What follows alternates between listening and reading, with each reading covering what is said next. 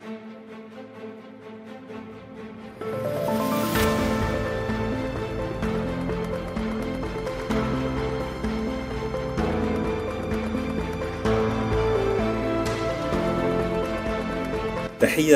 طيبة من فادي الهاروني وأهلا بكم في حلقة البودكاست الأسبوعية من راديو كندا الدولي وإليكم العناوين. وفاة نافالني مأساة للروس وتذكر كم هو بوتين وحش حسب ترودو. ترودو يقلل من أهمية التباينات في حزبه بشأن الحرب في غزة. وملجأ للنساء المسلمات في لندن أونتاريو تقرير لسمير بن جعفر. التفاصيل من راديو كندا الدولي. وصف رئيس الحكومة الكندية جوستن ترودو الرئيس الروسي فلاديمير بوتين بالوحش. وكان ترودو يعلق على وفاة المعارض الروسي أليكسي نافالني اليوم في معتقله في المنطقة القطبية الشمالية داخل الأراضي الروسية. كان مدافعا قويا عن الديمقراطية وحريات الشعب الروسي وهذا يظهر حقا مدى تصميم بوتين على قمع أي شخص يناضل من أجل الحرية أضاف رئيس الحكومة الكندية. بالنسبة للشعب الروسي إنها مأساة وشيء يذكر العالم أجمع كم هو بوتين وحش قال ترودو. ليس هناك من شك في أن أليكسي نافالني مات لأنه وقف في وجه بوتين. دافع عن الحرية والديمقراطية وعن حق الشعب الروسي في اختيار مستقبله وهذا ما أخاف بوتين بشدة قال ترودو. ومن جهة المعارضة قال زعيم المحافظين بيير بوليافر إن بوتين سجن نافالني لمعارضته نظامه وإن المحافظين يدينون بوتين لوفاته.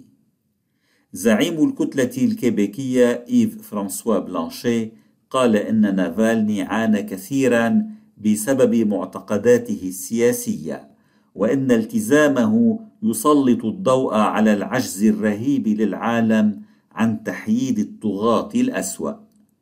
من جانبه أكد زعيم الحزب الديمقراطي الجديد جاجميت سينغ أن المعارض الأول للكرملين قتل لأنه كشف فساد الأوليغارشية التابعة لبوتين. يمكنك الاشتراك في أخبار كندا عن طريق زيارة موقعنا على الإنترنت راديو تريدونيون كندا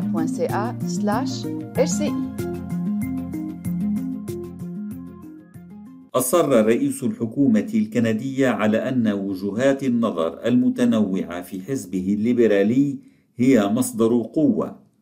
هذا في الوقت الذي تتواصل فيه التساؤلات بشأن التباين في المواقف بين نواب الحزب حول موقف الحكومة إزاء الحرب بين إسرائيل وحركة حماس الفلسطينية.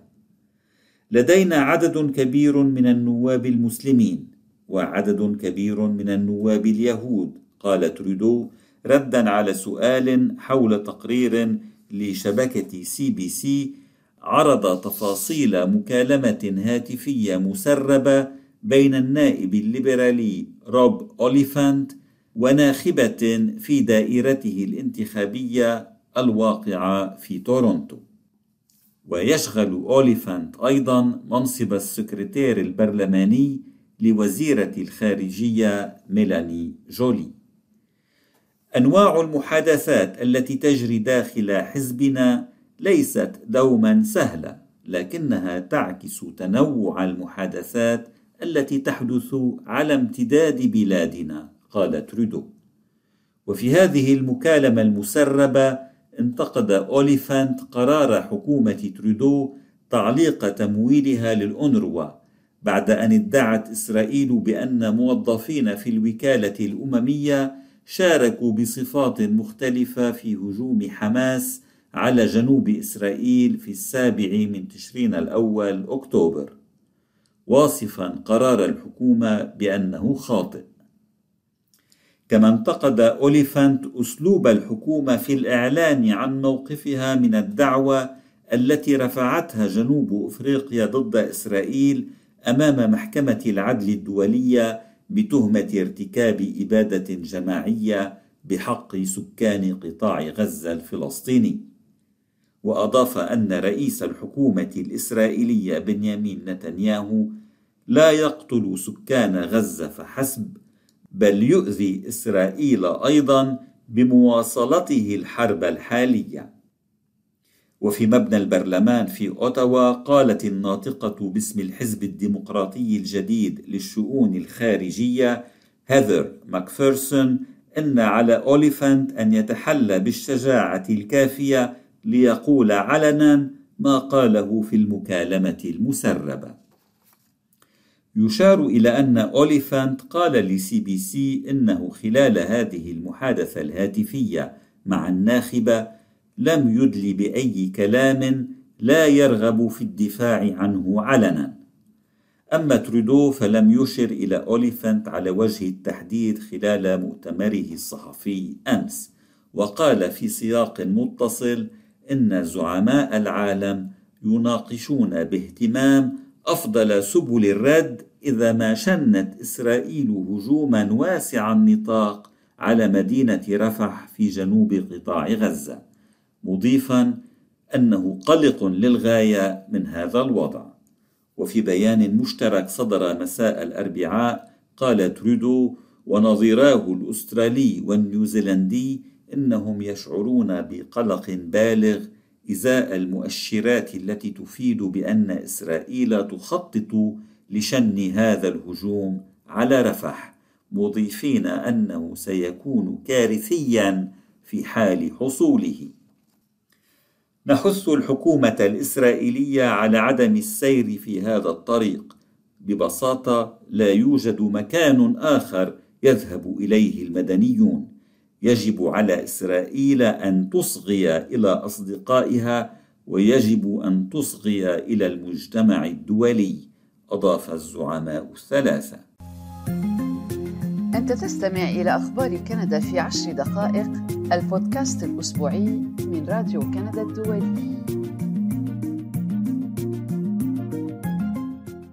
ملجأ سكينة للنساء المسلمات في لندن بأونتاريو. تحتفل هذا الشهر مؤسسة سكينة بمرور سنتين على افتتاح ملجأها للنساء المسلمات في مدينة لندن بأونتاريو في فبراير شباط من عام 2021 وتدير هذه المنظمة غير الربحية التي يقع مقرها الرئيسي في مدينة ميسيساغا بأونتاريو ملاجئ في سبع مدن كندية أخرى منها تورونتو ووينيباغ ومونتريال. وتأسست الجمعية الخيرية عام 2018 لملء الفجوة في الخدمات المتاحة للنساء والأطفال الذين يعانون من العنف المنزلي والتشرد مع مراعاة خصوصياتهم الدينية والثقافية كما يقول مؤسسوها على موقعها للإنترنت. وفي حوار مع راديو كندا الدولي أوضحت ياسمين مارديلي مديرة ملجأ سكينة للنساء المسلمات في لندن أن افتتاح ملجأ لندن أونتاريو كان خلال جائحة كوفيد 19 ويمكن للملجأ استقبال 12 شخصا من نساء وأطفالهن. London Home, uh, the capacity of London Home up to 12 people سواء women أو children.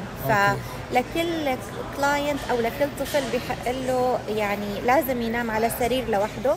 ويمكن للمقيمات البقاء في هذا المنزل الانتقالي من شهرين إلى ثلاثة أشهر مع إمكانية تمديد مدة الإقامة وفقا لظروف المرأة كما قالت السيدة مارديلي. فمثلا حينما تأتينا سيدة وصلت للتو لمدينة لندن وليس لها أهل هنا نساعدها على الاندماج من خلال تعليمها كيف تحصل على حقوقها في هذا البلد ما قد يأخذ بعض الوقت أي أكثر من الثلاثة أشهر الاعتيادية. وعلى المقيمات أن يتبعن على الأقل برنامجين تدريبيين مما تقدمه الجمعية. وفي هذا الشأن توضح السيدة مارديلي أن منزل سكينة ليس فقط مكانا للمبيت. ومن بين البرامج المقترحة هناك برنامج متعلق بالتغذية يتمثل في درس مرة في الشهر تقدمه أخصائية في التغذية. وتذكر ياسمين مارديلي أن لسكينة برنامجا افتراضيا يمكن أن تستفيد منه النساء عبر الإنترنت بغض النظر عن مكان إقامتهن. ومن جانبها قالت فهيبة إقبال العاملة الاجتماعية في ملجأ سكينة إن منزل سكينة لا يخدم فقط النساء ضحايا العنف المنزلي بل الوافدات الجدد أيضا.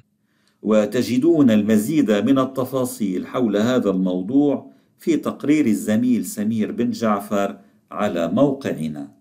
حلقة البودكاست لهذا الأسبوع انتهت. شكرا لإصغائكم. thank you